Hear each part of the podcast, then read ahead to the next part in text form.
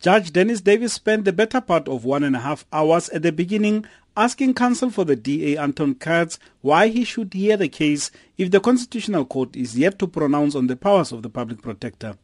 Katz argued, however, that even if that was the case, Motsoeneng's appointment was irrational in that the board and the minister had not followed the relevant legislation.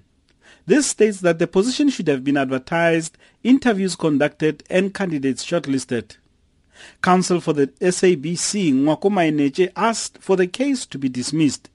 This because Communications Minister Faith Muthambi and the SABC board took the line that the public protector's recommendations were not binding. Muthambi's legal advisor Den Mancha says the minister still believes Motsoeneng is the best man for the job.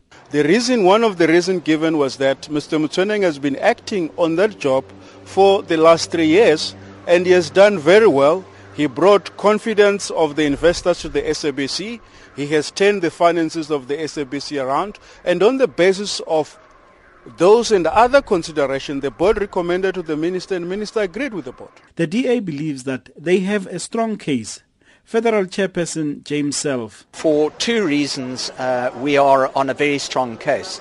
The first is the recent judgment of the Supreme Court of Appeal, which upheld the views of the public protector around the rationality of the appointment of Mr. Motsoeneng.